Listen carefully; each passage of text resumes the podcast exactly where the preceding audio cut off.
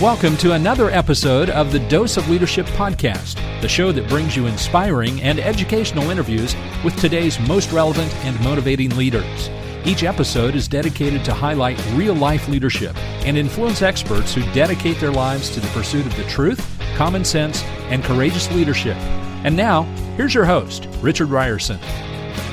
Hey, welcome to the show. So happy you're tuning in to Dose of Leadership. Man, I got a great guest today. Jake Wood is on the show. He's an entrepreneur, author, combat veteran, former Marine, former college football player. He's the co founder and CEO of Team Rubicon. It's one of the fastest growing nonprofit organizations in America.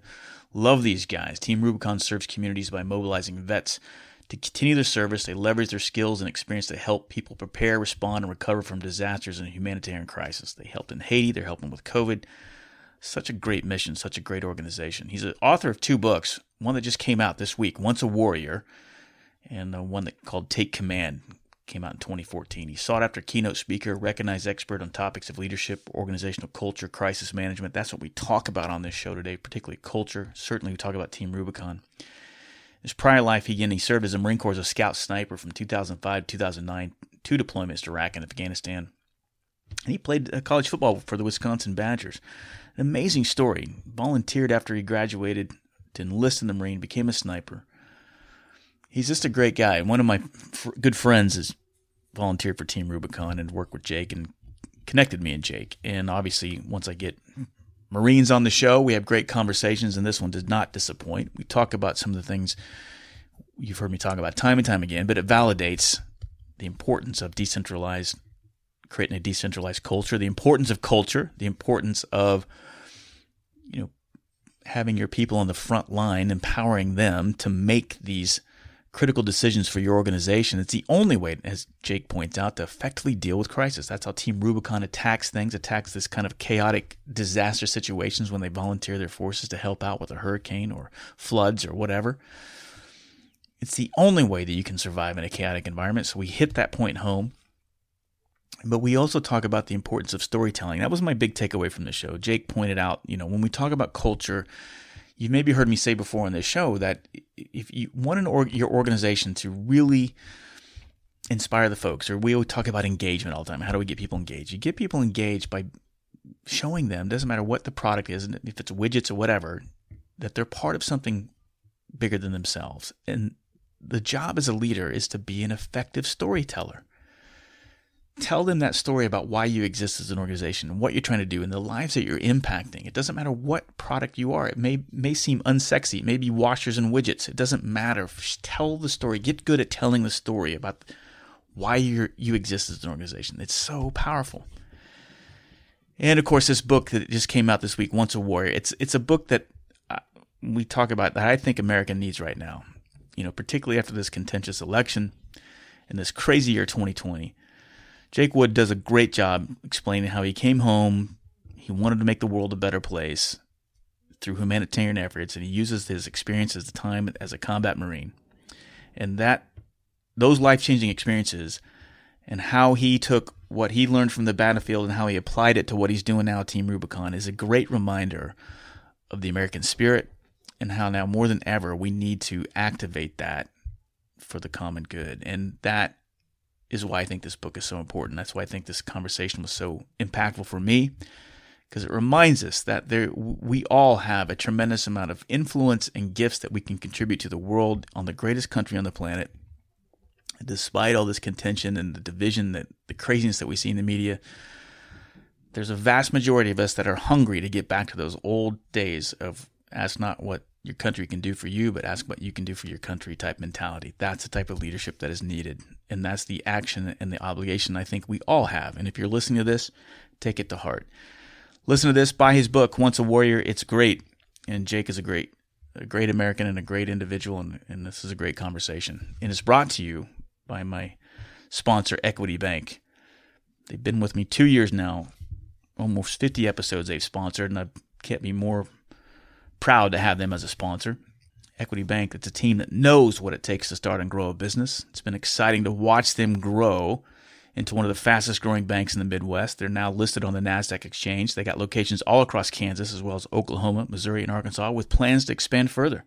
Clearly, this team at Equity Bank knows how to lead for growth. They understand entrepreneurship, they understand leadership. And so, if it feels like your current bank is more of a follower than a leader and you want to work with a bank that really understands your needs, check out my friends at Equity Bank. Go to equitybank.com to learn more. All right, let's get on with this conversation with Jake Wood, the CEO of Team Rubicon, here on Dose of Leadership. Jake Wood, Team Rubicon, welcome to Dose of Leadership, my friend. Yeah, hey, thank you for having me on.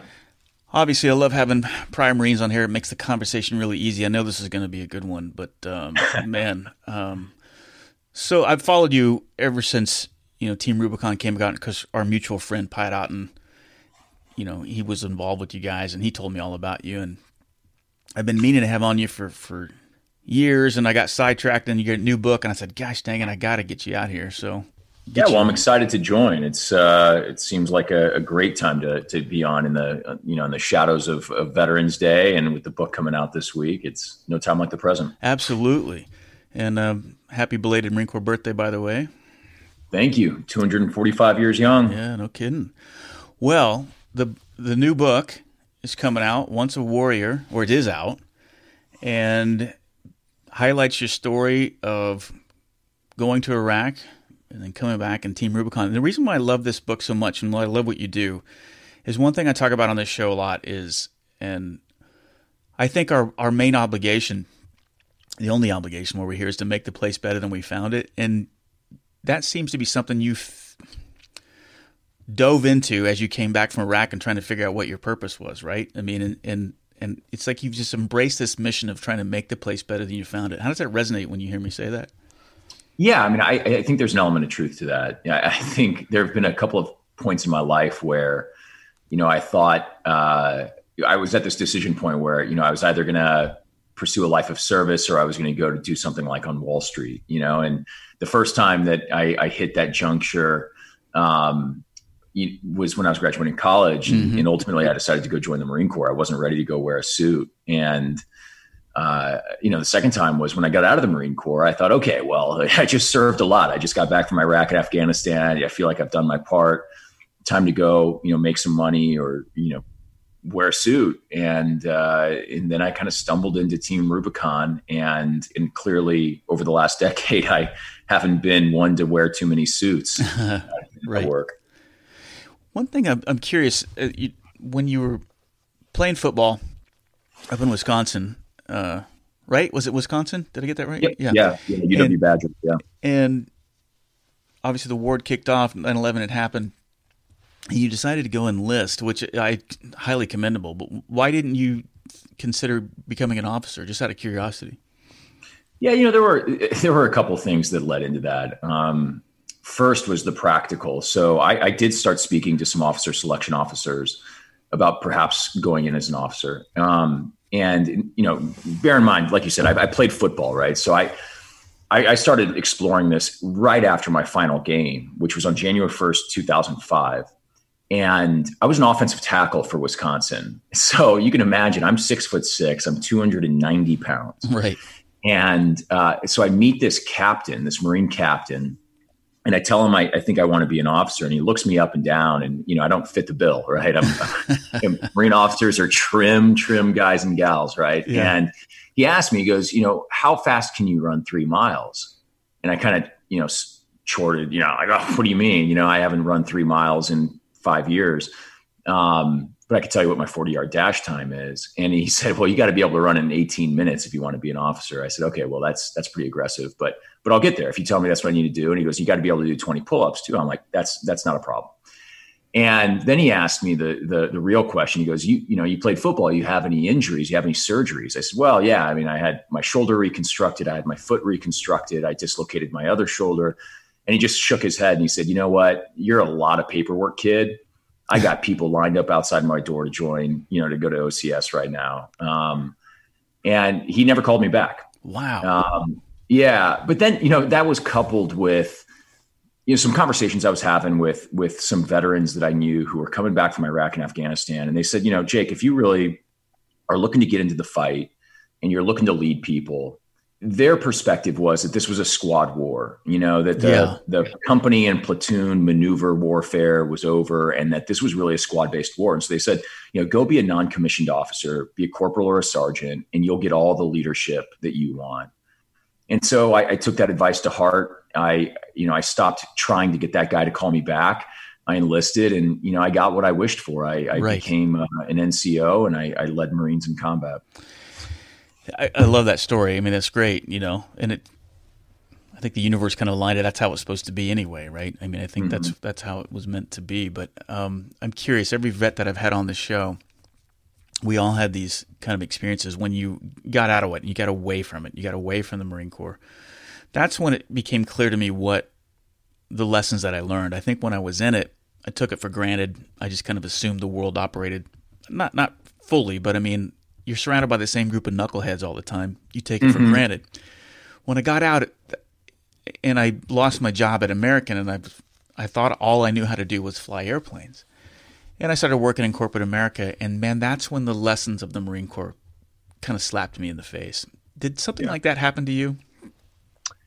Well, you know, it's it's hard to say, you know, because I, I got out of the Marine Corps in late 2009, and, and it was only 60 days later that we started Team Rubicon. So yeah, so it was really my, fresh. Yeah.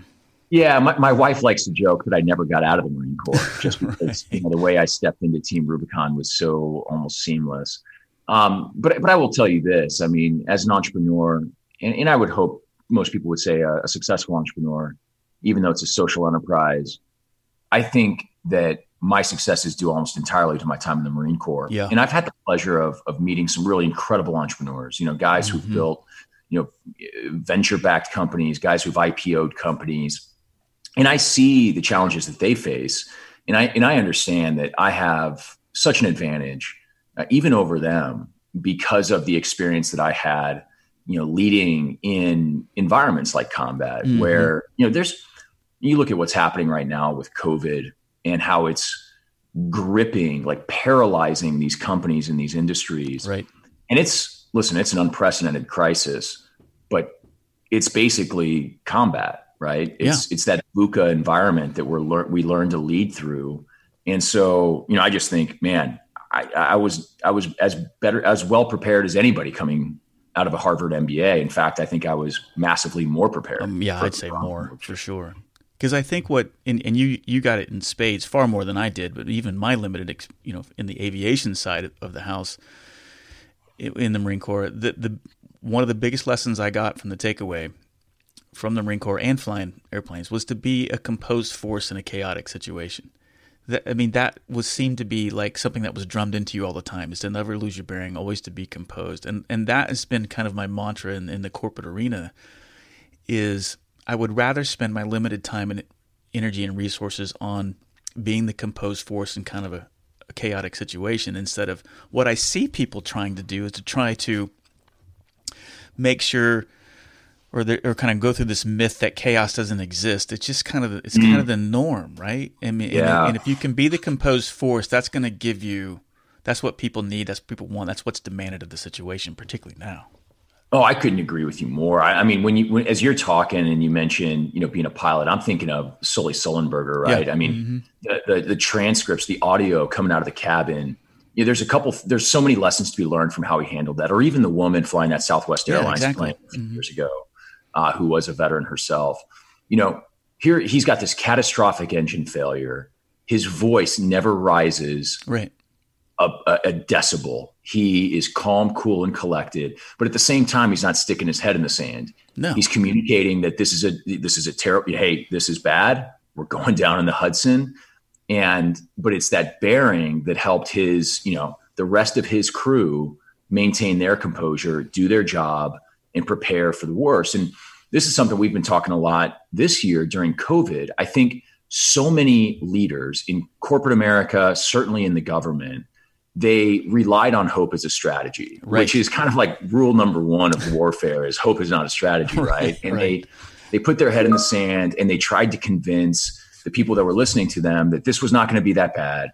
Hey, it's not going to come here. We're, you know, it's and, and, people see right through that, you know. And what Absolutely. people want is a leader who can confront the brutal facts of a situation, oh God, yeah. the brutal truth, communicate that clearly and at the same time inspire that you know we're going to be able to see this through at the end.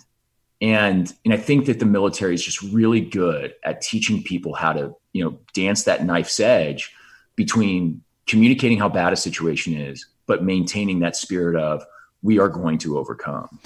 I, I remember when i was working at the wing up in el toro back in the late 90s and i worked for a guy named general mccorkle and he was the wing commander and um and he told he was telling me and another uh, captain there. We, we, were talking about you know the bad news, and and I can't even remember how we started talking about this, but I remember what he said was, he goes, just remember, he goes, never ever sugarcoat the situation, the reality of the situation. You know, don't don't protect the bad news from the from the folks, mm-hmm. just because they're they're they're obligated to hear it. And, yeah. and and the other thing that he said that really struck stuck with me was he said he goes and the the reality is they may not like to hear the bad news, but they will appreciate getting the the brutal truth. And the reality mm-hmm. is that they now that they know now they're more empowered to help you solve the problem. Right. And in corporate America, I can't tell you how many times I've seen that where they try to well I don't want to you know they don't give all the news and they leave some some voids and some vacuums and the problem is is that people are going to fill those void and vacuums to your point yeah. and they're usually going to fill it with something worse right yeah well that and if they realize that they're that you're hiding it from them they're also yeah. going to leap to conclusions about you don't trust us you don't have confidence in us and so then that starts to undermine the whole the whole team mentality the whole uh, ability for them to actually remain faithful remain inspired, remain confident that they can overcome. Like you're directly undermining that by thinking that they can't handle the the, the exactly. Truth.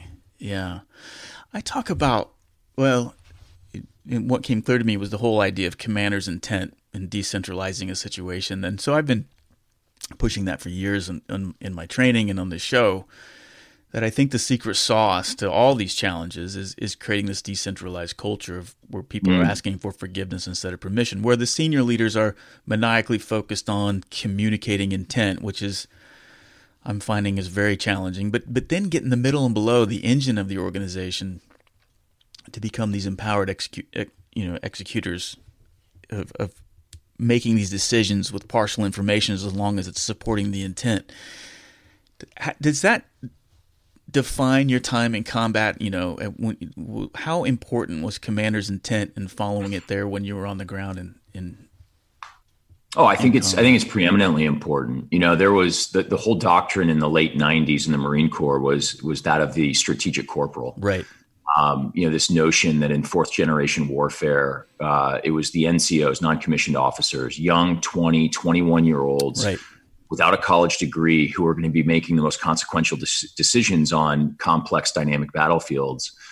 And it was so prescient because that's exactly what played out in Iraq and Afghanistan. And, and, and I was fortunate that, you know, to be a part of a fighting force that empowered me to make such crucial decisions. And, and I, and I always was able to make them because I knew what the commander's intent was, like you, like you mentioned, but also the culture of the Marine Corps, the culture of the military writ large is one that is des- designed to guide decisions in the absence of orders. Right. And so it's that it's that it's that culture that um, almost ensured that we would consistently, not always, you know, you're not going to be perfect, no. but that we would consistently reach the right conclusions and decisions.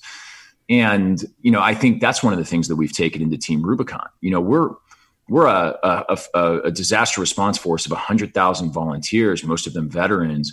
We're responding to literally hundreds of disasters across right. hundreds of communities every single year. You don't do that with a with a top a top down you know approach where you're dictating every single move on the chessboard. You do it by creating this agility within your teams that is that allows them to you know make empowered decisions following the vision and the values that you've established for them i mean that's the only way that we've been successful at the scale that we have and we saw it in spades during covid when you know the first time in american history that all 50 states plus the us territories were under a simultaneous declaration of emergency right um, i mean this was this was this was remarkable and yet we were able to pivot and move our teams into i think I think it was over 315 communities across the country almost simultaneously.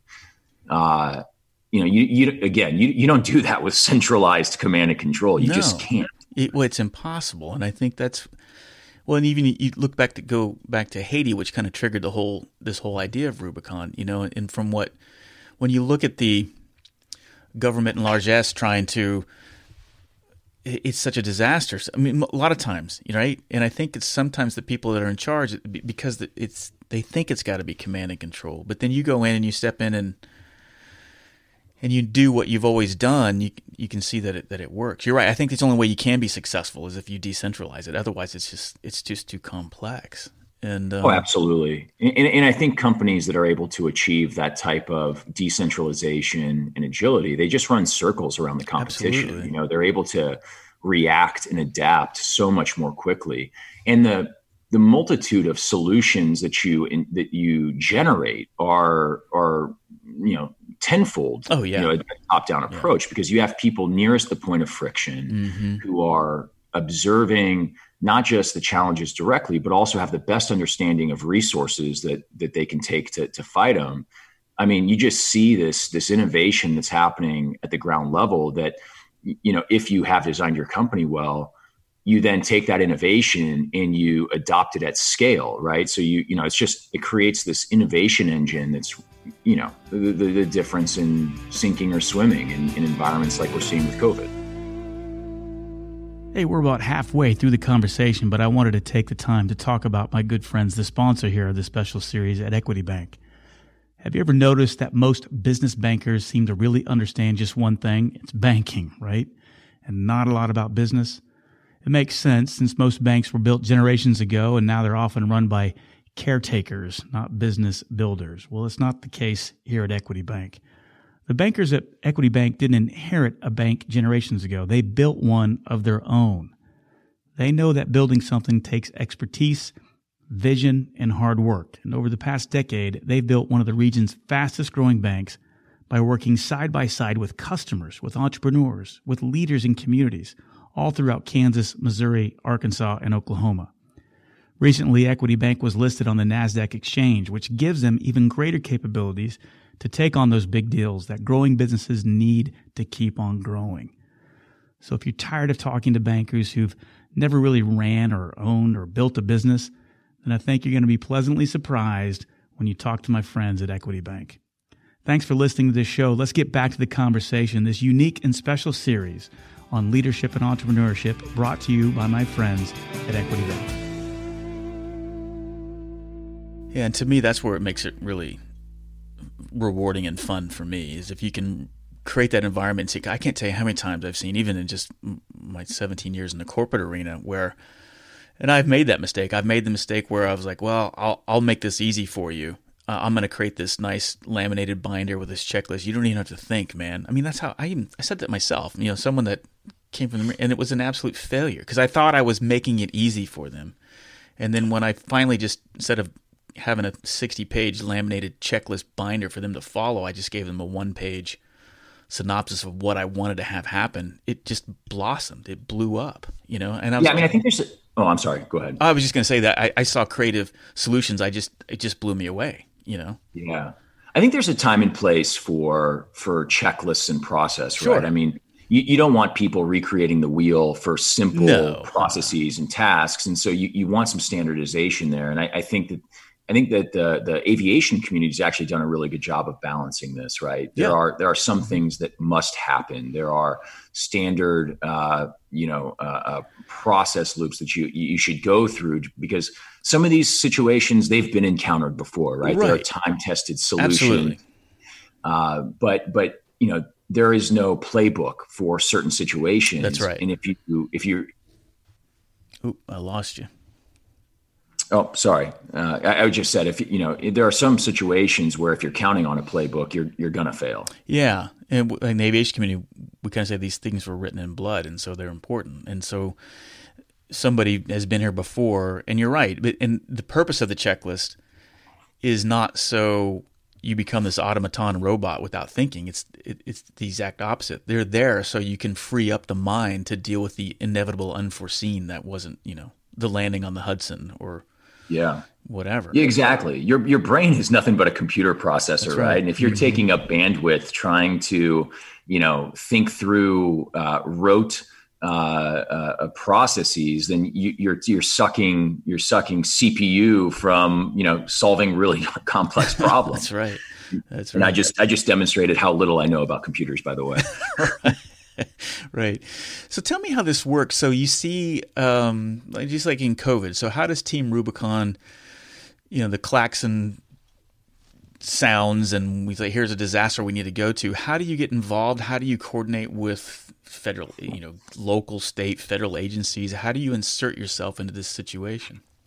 Yeah, well, you know, it's it's probably an understatement to say it's tremendously complex, but um, you know, at the core, you know, coordination is key. Just like on the battlefield, you have to know where all the moving pieces are. You know, you have to have uh, the necessary transparency across agencies, up top, you know, top down, left and right, uh, governmental and non-governmental, and, and we do that. Um, you know, we identify disasters. Um, you know, obviously there are some that that you can't miss because there are massive hurricanes that are dominating the news cycle.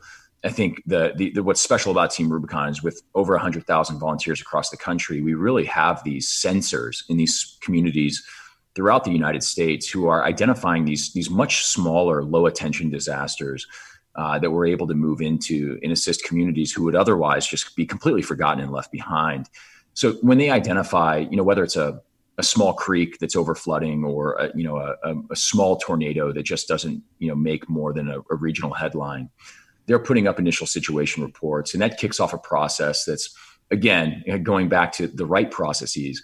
You know, it kicks off a mission planning process that goes through a series of of steps that would be, feel familiar to any any veteran: a warning order, operations right. order, uh, fragos. Um, you know, we identify what the resource requirements are going to be. Obviously, we're we're coordinating all of that with local officials in, in, hopefully most of those relationships are already well established. You know hopefully those volunteer leaders in those communities already know who the emergency manager is or the sheriff or the fire chief. Uh, but if they don't you know we'll we'll we'll make those those approaches. Simultaneously we've got great relationships at the state and federal level uh, which of course you know there are fewer to maintain there so it's a little bit easier to have. You know we have uh, a you know a, blended approach to logistics and supply chain. Uh, we've got hundreds of, of equipment trailers stashed across the country that can sustain operations for five to seven days. But then we have a major logistics hub in Dallas, Texas that supports operations with, you know, either our more expensive equipment like, you know, big earth moving machines mm-hmm. or big satellite communications equipment, stuff like that.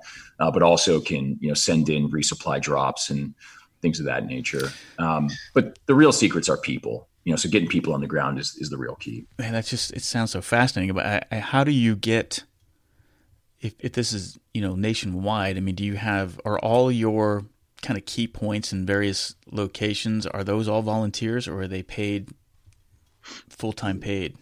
Yeah, so the you know the Team Rubicon's got about 200 full time staff at this point in 2020. We've got about 1,500 volunteer leaders throughout the country. So these are men and women volunteers who serve in uh, really critical functional roles ranging from operations planning to communications and logistics at a territory, state, and local level. The focus for us over the last, you know, uh, three or four years has been on building city-specific resiliency. So creating leadership teams in the top 300 communities across the country who are you know almost you know managing their own team rubicon chapter if you want to think of it that way um, and so again, it goes back to how do you empower them? So, you know, we're able to empower those people, volunteers, not even paid staff, with incredible responsibility because you know they have the necessary systems in place. We've established standards that we're able to measure against and hold people accountable to. Most importantly, though, you know they understand the vision of the organization, and we have an incredibly strong culture that we've been very deliberate right. in cultivating that's guiding their actions. Yeah, no, I that I love that answer. Is that where you find most of your t- is that your biggest challenge is and do you spend most of your time communicating the culture or what what is your biggest challenge at the at the seat you're sitting in? Yeah, I mean, if I think about my job, it really comes down to two things. It's it's what we just talked about, it's culture. and you know and that's a combination of of you know finding the right people you know weeding out the wrong people right making sure that what we espouse in our values is not contradicted by the process or the policies that we put in place um, so that we're not eroding you know the value of our culture from within but also you know the other half of my job is is frankly money um, mm-hmm. you know mm-hmm. we're a, we're a charity we have raised over the last 10 years 250 million dollars to do this work but that's a lot of money but we've responded to 700 disasters in that time so it's going out the door and i like to joke that there's a dozen things more important to us than money but they all cost money so i spend a healthy amount of my time raising sure. money which you know honestly any ceo is doing whether they're a for-profit or a nonprofit you know, yeah. yeah financing your companies is the most important thing you can do yeah i can imagine i mean I, I just can't imagine that has to be the full time job. Is like particularly if it's a nonprofit, like you said. I mean, is finding these these resources, the mm-hmm. people and the money. Yeah, you know the thing that's great about your mission, though, which I think you've got an edge on, and maybe this was. I'm curious if this was the catalyst when you set it out. It's it's twofold. Obviously, you're you're helping the obvious, the disaster um, people get a great deal of satisfaction around that. I, I tend to believe that any organization, no matter what you're doing, and I don't care what the product is, if you feel like your people can wrap their arms around something bigger than themselves, it, it you're almost unstoppable. And this makes it easy, just like the military. It was easy to wrap your arms around what the Marine Corps was trying to accomplish, right? Yeah, and, I, and, I, I, I totally agree. And so this, where you find yourself and you've got all these vets that are coming back and you you hear time and time again that these people like I feel lost, I feel like a sense of purpose. You know, it's like what this was. It's so difficult to adjust. This gives them something they can wrap their arms around that isn't that dissimilar from what they were doing in the military. Am, am I right? Is so this is that's was this the catalyst for you for starting this? I mean, it's like a win-win. Obviously, helping the world, but my gosh, your pool of volunteers are hungry for purpose.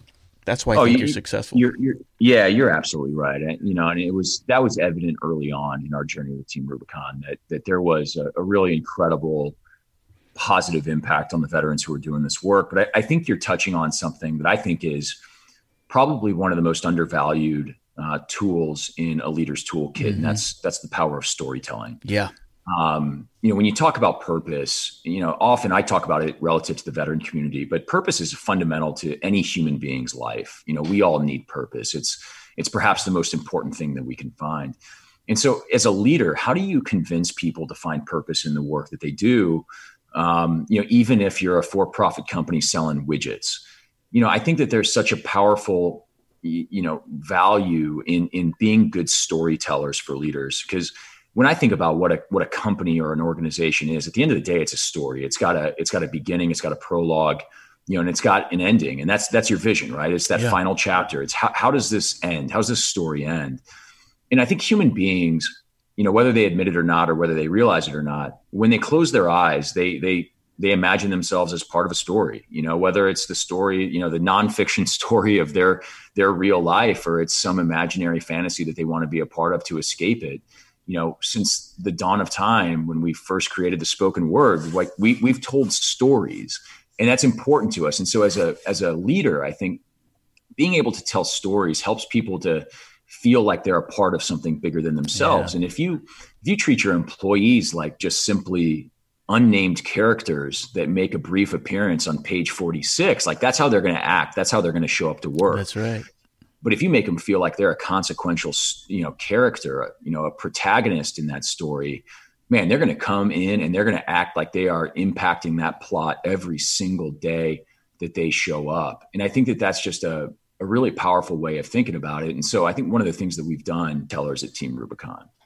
Um, I love that. I mean, that's so great that you're able to. You, you totally get that, and everything you said just like resonates with me deeply. I got, I, got in a fight with a, a CEO a hotel company I was working for, and he was just he didn't get that, and he he kind of got pissed at me for always kind of bringing back the example of the Marine Corps. But I told him, I said, look, the Marine reason why the Marine Corps seems so cultish to you is because early on I had Marines wrap their arms around me and point to the all the squares on the base of the Iwo Jima Memorial and say, "Look at all that," you know, Belleau Wood, you know, Frozen Chosen, Sanh, all that, and, and, then there's blank ones, you know. So you're part of that story. So it doesn't matter if you're a grease monkey turning wrenches in the motor pool, mm-hmm. or you're, you know, Jake Wood slinging rounds down range, snooping and pooping, sneaking around.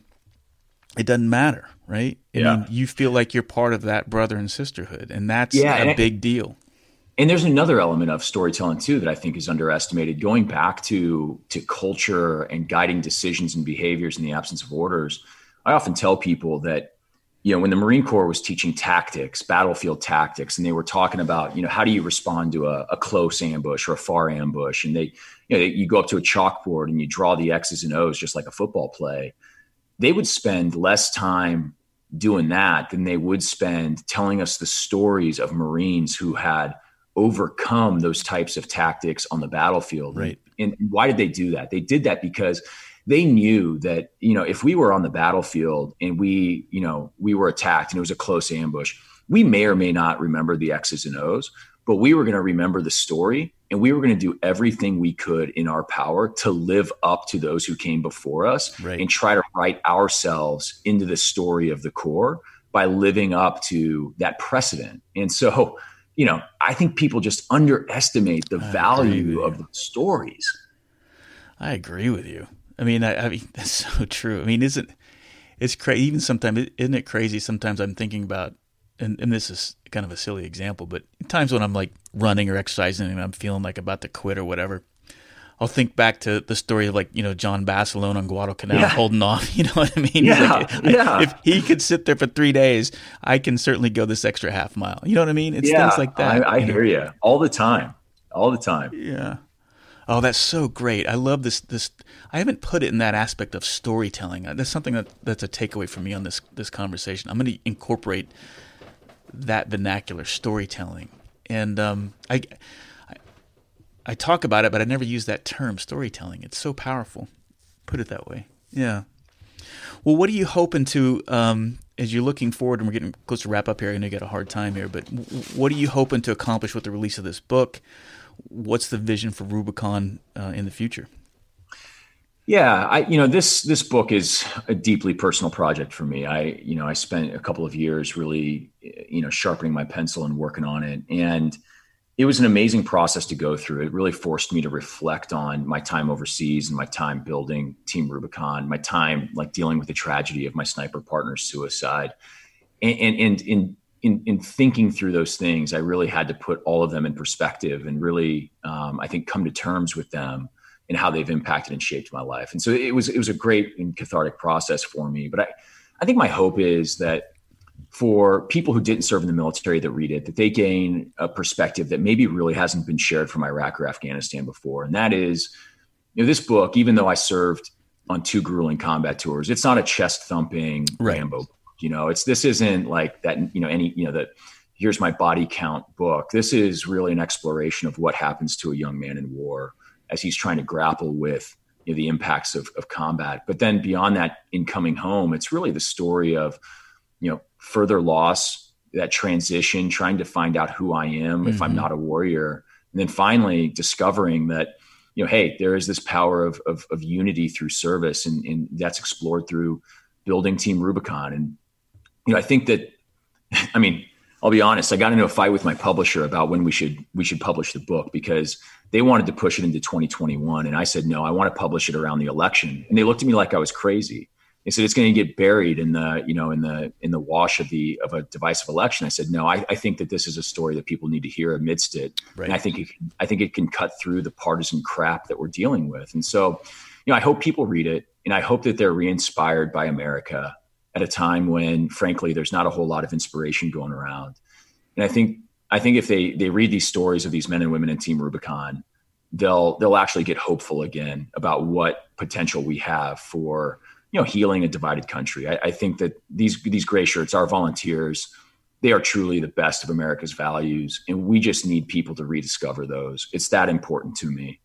Um, that's why I wrote it. I love that, man. You're absolutely right. And I was just having a conversation the other day about that exact thing. Is that, I mean, and, and I think your gut instinct is spot on. It was a great time to release it because there's such a va- and I think it's the majority. I mean, I think those people that are so divisive on each end are the minority, and that there's a vast majority of us in the middle that are like searching for purpose, searching for the harking for the days of you know ask not what your country can do for you, but ask what you can do for your country type mentality. Oh, yeah, right.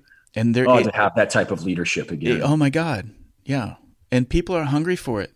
And you're right. Yeah. And and despite this country is great, it's one of the most it's one of the most unique experience experiments ever. And there are a lot of people out there. And you're right. Your book highlights and gets to the core, and Rubicon behind it gets to the core of what makes this country great. I agree with you 100. percent yeah. So yeah, I hope people read it too, and I hope people you know volunteer for Rubicon, uh, Team Rubicon. Yeah. So I mean, uh, it, it, how do people learn more about that and get in touch with you and get in touch with Team Rubicon?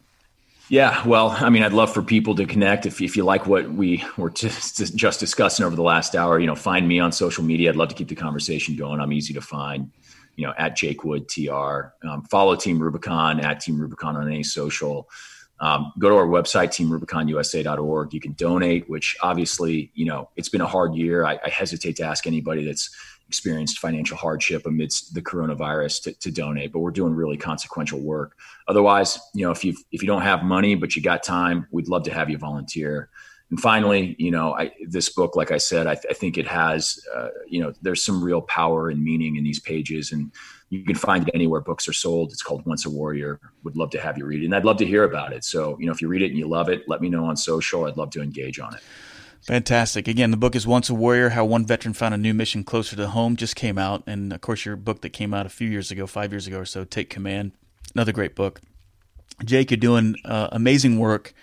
I'm so honored to know you. Uh, I'm glad to finally have connected with you. I'd love to stay in touch and stay connected and see how I can even help with Team Rubicon. So um, I appreciate you coming on the show, man. This has been so much fun. Yeah, I look forward to it. Maybe we can uh, keep the conversation going on a Dreamliner one of these days. Absolutely, man. Absolutely. Thanks, Jake. All right, take care.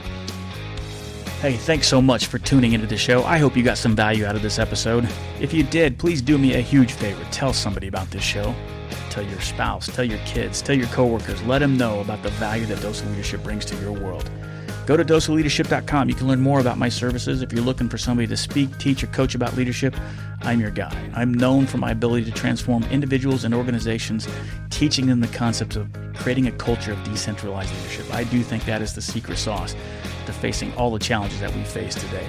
Thanks so much for tuning into the show. I look forward to the next time we're together, and until the meantime, make it a great one. Save big money and transform your home with new appliances now at Menards. We offer the lowest prices and the largest in stock appliance selection. Ready to take home today. Check out top appliance brands, including KitchenAid, Maytag, Whirlpool, Amana, and Criterion. Upgrade your home and save big money on new appliances at Menards. Shop our entire selection of appliance options online today at menards.com. Save big